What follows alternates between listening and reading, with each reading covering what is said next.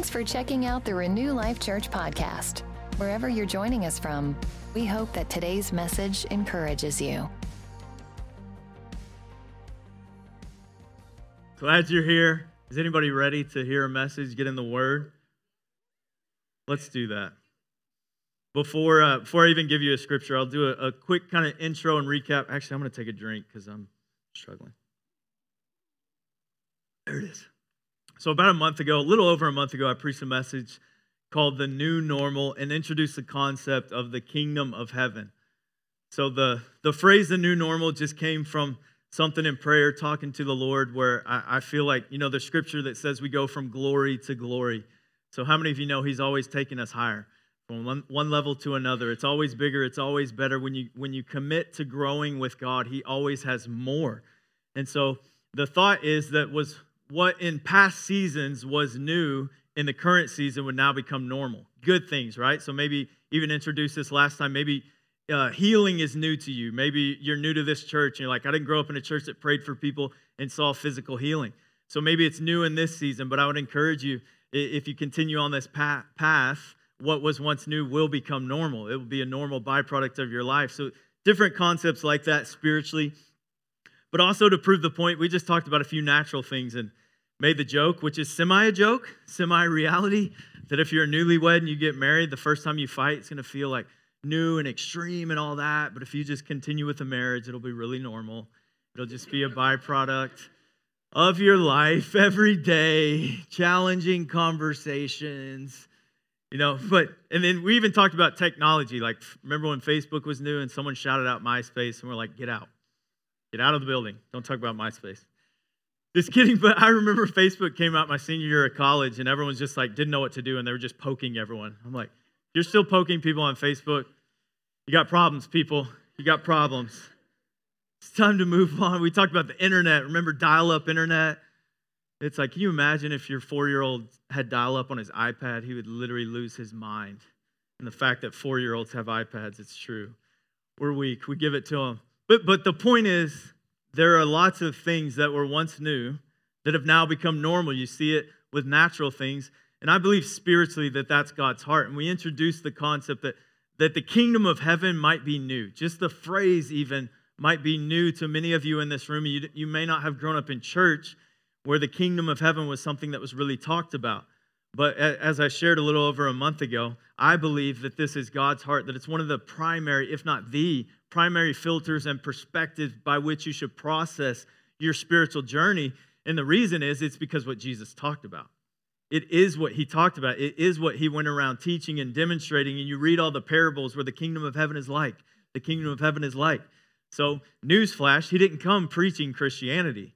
And Christianity is a good thing if you mean I'm a follower of Jesus and I'm a Christian. Yes, that's a good thing. But Jesus didn't come preaching Christianity, He came preaching, teaching, and demonstrating the kingdom of heaven from which He was sent.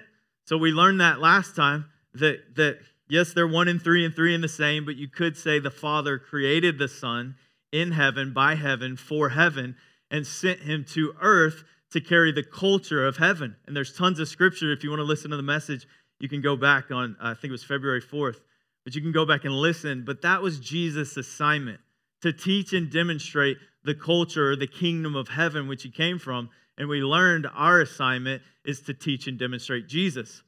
So what we learned is they're one and the same. Remember, John the Baptist said, you know, I, am I'm, I'm preaching repentance. The one coming after me, whose sandals are not worthy to carry, he'll baptize you with fire and the Holy Spirit. And John is fulfilling his assignment of of uh, preparing the way for Jesus. And the, right before Jesus shows up on the scene, John the Baptist says, The kingdom of heaven is at hand. He's like, Hang on, I feel something different. the kingdom's here. And then Jesus walks up. It's me. He represents the fullness of the kingdom. He carries the culture of heaven. That's why he said, This is how you should pray. Our Father, who art in heaven, hallowed be thy name. Thy kingdom come, thy will be done on earth as it is where? In heaven. So he came teaching and demonstrating the kingdom of heaven, and our job is to teach and demonstrate Jesus, which is the same thing. So, newsflash, once again, it's not Christianity. There's nothing wrong with that except that it's limited in thinking, because even salvation through Christian thinking is very limited. which we'll get into a little bit. And I don't, gonna have to hold myself back again. I don't want to preach the whole message before I start in going down this flow. So why don't we do this? Why don't we read a scripture, Luke 4, verse 43. We shared this, uh, I shared this when I, when I did the new normal. And so if you are taking notes, this is the new normal part two, and the title is The True Gospel. The True Gospel. So Luke 4:43, Jesus said, I must preach the good news of the kingdom of God to the other towns also, because that is why I was sent. So Jesus is going around performing many signs, wonders, and miracles, and mobs of people are following Jesus. And Jesus is like, hey, uh, I know you want help. I know you have needs. It's like, you know, they're trying to wring out a sponge and get everything they can from Jesus, which is what probably you and I would do if we were around him. But Jesus said, look, I will help you, but I have to go. I, this is so important. This message is so important. I have to travel around and share this message with other towns, not just you. And he said, as we just read, I must preach the good news of the kingdom of God. So the word gospel literally means good news. It means good news or good tidings. So in Romans 1 16 through 17, Paul said, For I'm not ashamed of the gospel. He's not ashamed of the good news. For it is the power of God for salvation to everyone that believes, to the Jew first and also to the Greek. For in it the righteousness of God is revealed from faith for faith, as it is written, the righteous shall live by faith. I don't think it's a coincidence that Paul uses the word ashamed in talking about the gospel because it is, as we will get into, so extravagant, so extreme, so good. it's almost it's almost eh, eh, uncomprehendable how good it is. So Paul is saying, look, I, I'm actually unashamed of this good news. And I was praying about this, studying, and uh, a few weeks back, and just thinking, that's so good that he used that word because I want to share this point. I think shame keeps us from experiencing the gospel or God's power. You know, I, you've probably heard this before, a really practical example, but comparison is a faith killer. Like you can't compare your journey to other people's and sit there and look at everybody else and you're not focusing on growing yourself or how God feels about you. But at the same point, just like comparison, shame is also a faith killer. You know why? Because the Bible says that this whole thing's about faith. And you do have to understand this. We're saved by grace through faith. And you do have to understand that even grace and faith are a gift from God. Everything good comes from God first. You can't manufacture it apart from His goodness. So if you have grace in your life, if you have faith in your life, it's because He gave it to you. But you do have to activate it. You do have to take steps like salvation that confess with your mouth Jesus is Lord, believe in your heart God raised him from the dead, you will be saved. You have to play a part in confession and in believing, so you're activating your faith. So, this whole thing is about faith. The good news, the gospel, salvation is all about faith. So, when Paul says, I'm unashamed of the gospel, He's saying you can't have shame and also have faith. You can't live in shame and also live in faith. You know why? This is what I believe. I believe I believe faith is trusting in a God that you can't always see and trusting that he loves you. And I think shame is trusting in people or yourself that you can see and that they don't love you or that you don't love you. It's focusing so much on what people think sometimes even yourself, that you get so wrapped up in what you're not, you have guilt and shame and condemnation, which we just learned is a faith killer. You can't live in faith and hold on to shame. That's why Jesus paid the price over 2,000 years ago on the cross. He wiped away your guilt and shame. You just have to embrace it and believe it. So you can't live in shame and live by faith. Our spiritual journey is all about faith. Faith is trusting in a God you can't see and that He loves you. Shame is trusting in people that you can see and that they don't. Because remember in Hebrews it says this faith is a substance of things hoped for and the evidence of things not yet seen. So also, you can't focus on what you see and live by faith. You can't focus on natural circumstances more than the spiritual truth in His Word and think you're living by faith. It happens all the time. You can use finances as a practical example that I went through recently. But it, so let me just clear this up. I'm not saying that there, there, that you shouldn't want wisdom and that, that you shouldn't be practical in certain scenarios. but not at the expense of faith.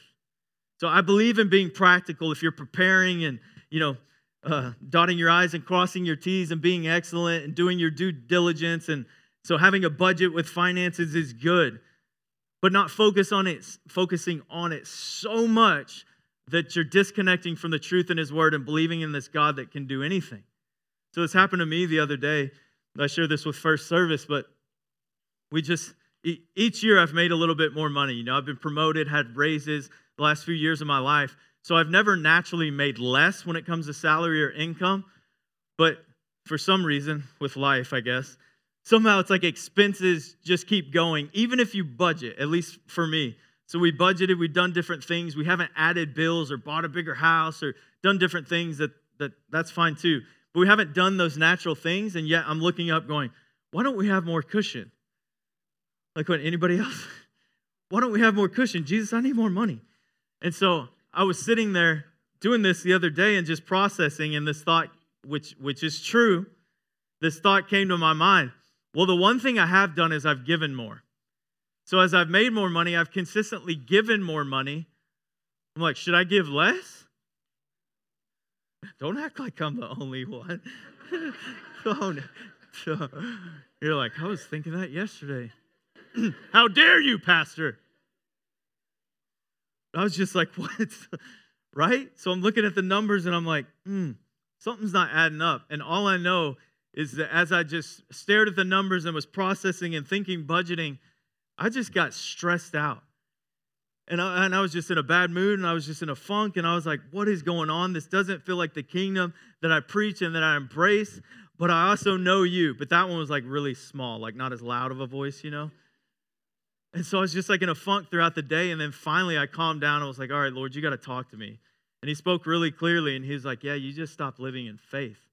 You stopped practicing what you preach because you were so focused on the natural numbers and circumstances and not the truth in my word. Have I ever let you down? Faith is trust. Have you stopped trusting me? Like, am I not going to provide just because what you see on paper? Come on. He started addressing these things in my heart and then, and then I go out with a friend and random story, and then he ends up sticking cash in my hand. The Lord told him to, and I'm like, of course. It's just like I, I wasn't asking for anything, but God just kept doing it. Then we're looking at doing a, a project around our house and got a bid from a couple friends and processing through this, and we're like, well, I can budget this much, but I can't do the whole thing. And then someone calls and pays for the whole thing. oh, the Lord's just like, do you trust me? Are you going to look at the numbers? And it's like, and I'm like, well, I hope not next time. Like, next time, I hope I don't. But it's like, it's just life, right? But that is, it, it is a great faith challenge. You can look at the natural. I believe in the natural. I believe in being practical. I believe in budgeting, not at the expense of faith, not at the expense of the truth in His Word that believes in a God that can do the impossible. So, in other words, your natural doesn't matter if it's impossible. He's just bigger, he's better. This is who he is. You can't focus on what you see and live by faith. Here's a perfect, funny illustration. It's like the, the equivalent of my four year old son when he wants to play hide and seek. He's like, Dad, let's play hide and seek. You count to 10, I'm going to hide in the pantry. I'm like, I'm like, ah, I don't think it's hide and seek anymore. I don't think you're getting it. Of course, I just play along and we have fun. But how many of you know the moment he tells me where he's hiding, it stops being hide and seek? Well, the same is true. The moment you start looking at the natural more than the spiritual, it stops being faith. Stops being faith. Well, the natural matters. Yes, it's just inferior. Look, I, I say this all the time, but a spiritual being created the universe. A spiritual being. Is God natural? Yes, but he's first spiritual. A spirit being created the natural world, created you as a spirit being with a natural body. Spirit first. Spirit first. You can't focus on what you see and live by faith. The moment you start looking at the natural circumstances more than spiritual truth, in His Word, it stops being faith. Paul said, as we mentioned, he's not ashamed of the gospel because of the power that's in it. As we said earlier, gospel literally means good tidings or good news. You know, I had a friend who's actually here today sent me an email, and it kind of was like this bomb that went off inside of me. as I was processing, always process, love to process grace and faith and different concepts. And he sent me an email that was this article written uh, by this magazine or this company. And they shared this information that's really amazing. It's this the Greek word translated gospel in 74 New Testament verses was so rare in writings outside of the New Testament that it's only found twice in extra biblical manuscripts. So the word gospel, which we're about to define with a, a, a new normal definition, was only found twice in extra biblical concepts, manuscripts. The reason is because it not only means good news, but it also means this phrase that I want to introduce you today and would ask that, that gospel, that this definition of gospel would become the new normal because this is the true biblical definition and why it's only found twice outside of the Bible. The gospel, gospel literally means nearly too good to be true news. See, that makes sense to me. Because as soon as I hear that, I'm like, why, wait, so it was only found twice outside of the Bible? I'm like, well, of course. There's no other context other than the greatest love story ever told where the gospel and the good news actually makes any sense. Because it is too good to be true.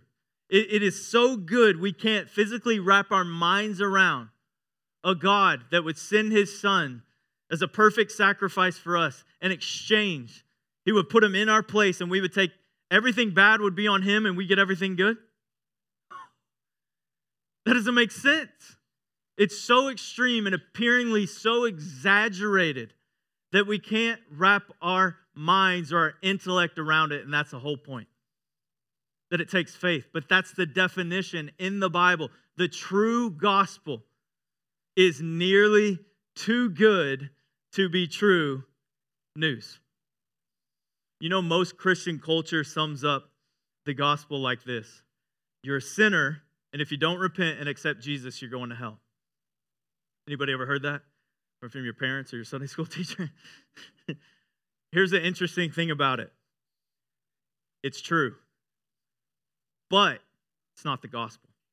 It's a true statement. I believe we shared, I, I think I said it in this. Uh, in this service today too, but Romans 10 9, confess with your mouth Jesus is Lord, believe in your heart God raised him from the dead, and you will be saved. It, you do play a part. You, you, are, you do have a conditional sin nature when you are born, which is why you need to run to Jesus, submit it to him so he can give you a new nature. So you do have a sin nature, and if you don't accept Jesus, I do believe hell is the destination. But can I also tell you this? He didn't actually create hell for you. Even that little perspective, it, it's a big deal. You're like, well, how can a loving God create hell for his children? He didn't. It's for the demons, it's for the fallen angels. He didn't create it as like, yeah, yeah, this is where I'm going to send them if they mess up. Where were you created?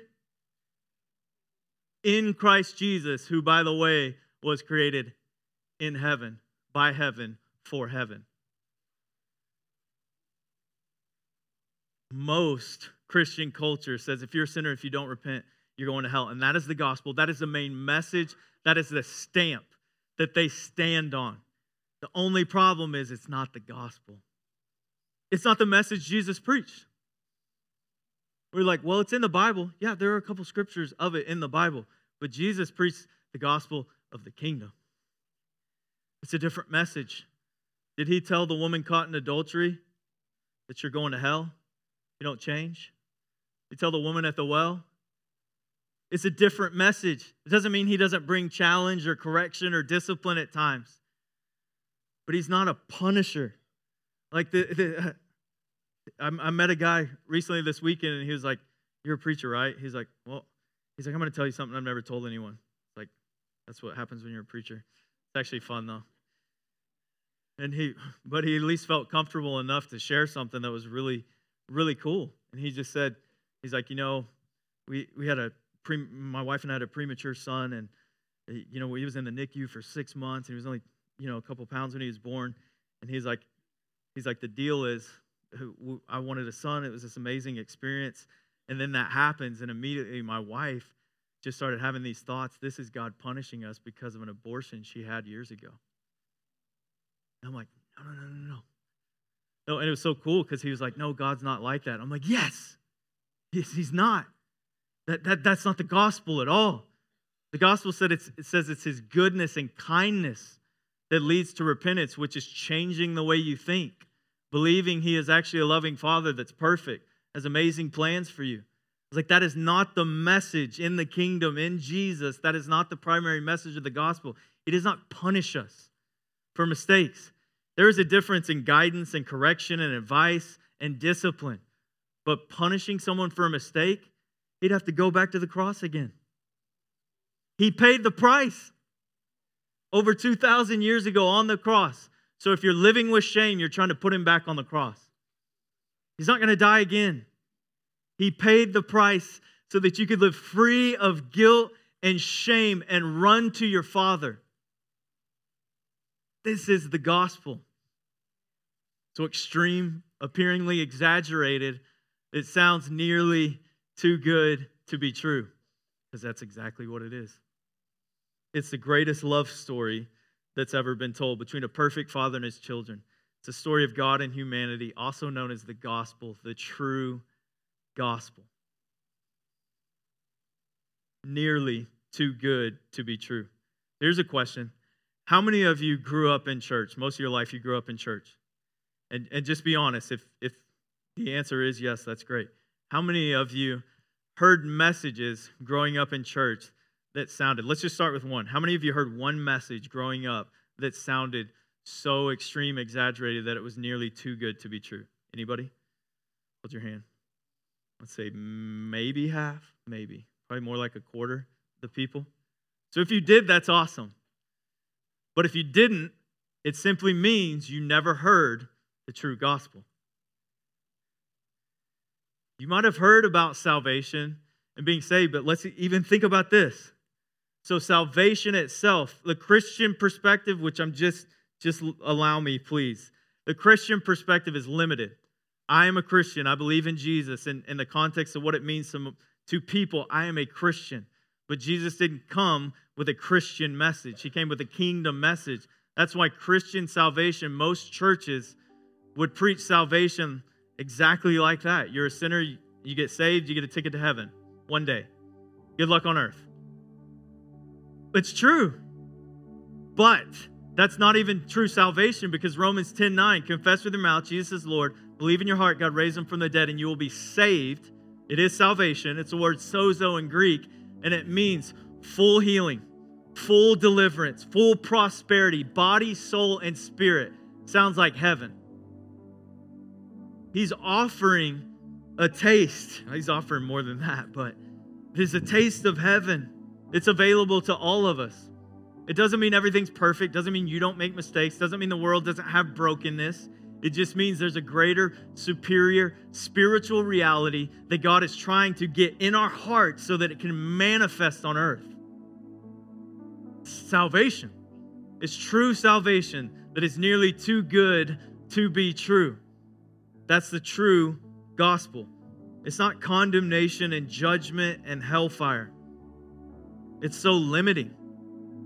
Romans 2 4, as I shared, it's his goodness or his kindness that leads to repentance, that leads to transformation, that leads to a renewed mind, that leads to a, a different perspective that embraces a loving father. So many of us have grown up in church, others haven't, but almost all of us, the same would be true that out of all of us, most of us have not heard the true gospel most of our life. We have to begin to embrace this gospel, the nearly too good to be true gospel. The common misconception is salvation is a one time occurrence where your sins are forgiven and you get a ticket to heaven. It's partially true, but it's not entirely true. Salvation represents the fullness of what Jesus paid for on the cross. It's not a Christian ticket to get to heaven one day, it's a kingdom invitation to live like heaven now. And when we embrace the kingdom of heaven now, we embrace the nearly too good to be true gospel. What do you need? What do you need in your life? Like, what shortage is there? Do you need physical healing? Because if you believe the message that Jesus carries is too good to be true, much easier to embrace healing. you need a, a marriage restored, family restoration, reconciliation. When you believe the gospel is so extreme and so exaggerated that it sounds too good to be true, be a lot easier to embrace restoration and reconciliation. There's nothing, there's nothing. When the Bible says it takes us from glory to glory, He's always taking us from good to better to best. From small to medium to large.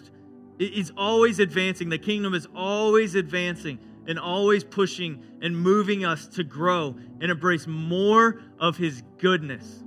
Look, you cannot do this without embracing the Father. I don't know we say it all the time, but you need to hear it all the time. Jesus said He's the way, the truth, and the life. And He only does what the Father tells Him to do, and He only says what the Father tells Him to say.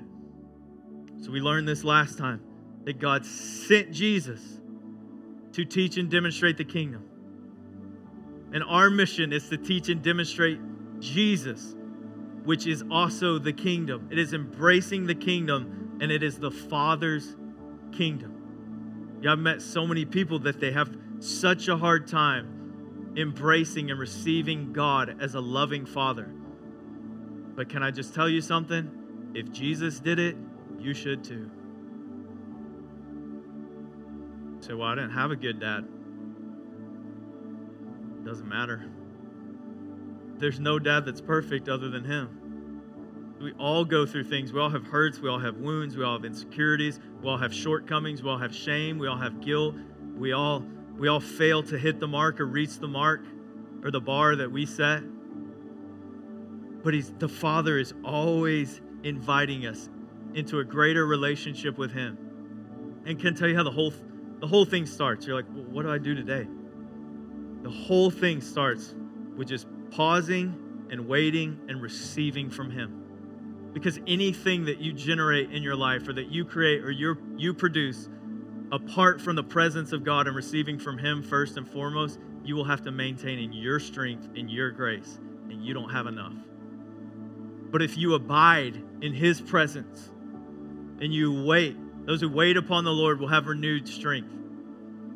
Mount up with like eagles. Run and not grow weary, walk and not faint. You'll have renewed strength, which is grace and strength from the Father to carry out your assignment, the will He has for your life, the amazing plans He has for your life. And I said, I, I said this recently, but I really believe this to help you practically. Most people that I know who are constantly just go, go, go, go, go, go, go, go, go, go, go, always on the move struggle with their identity.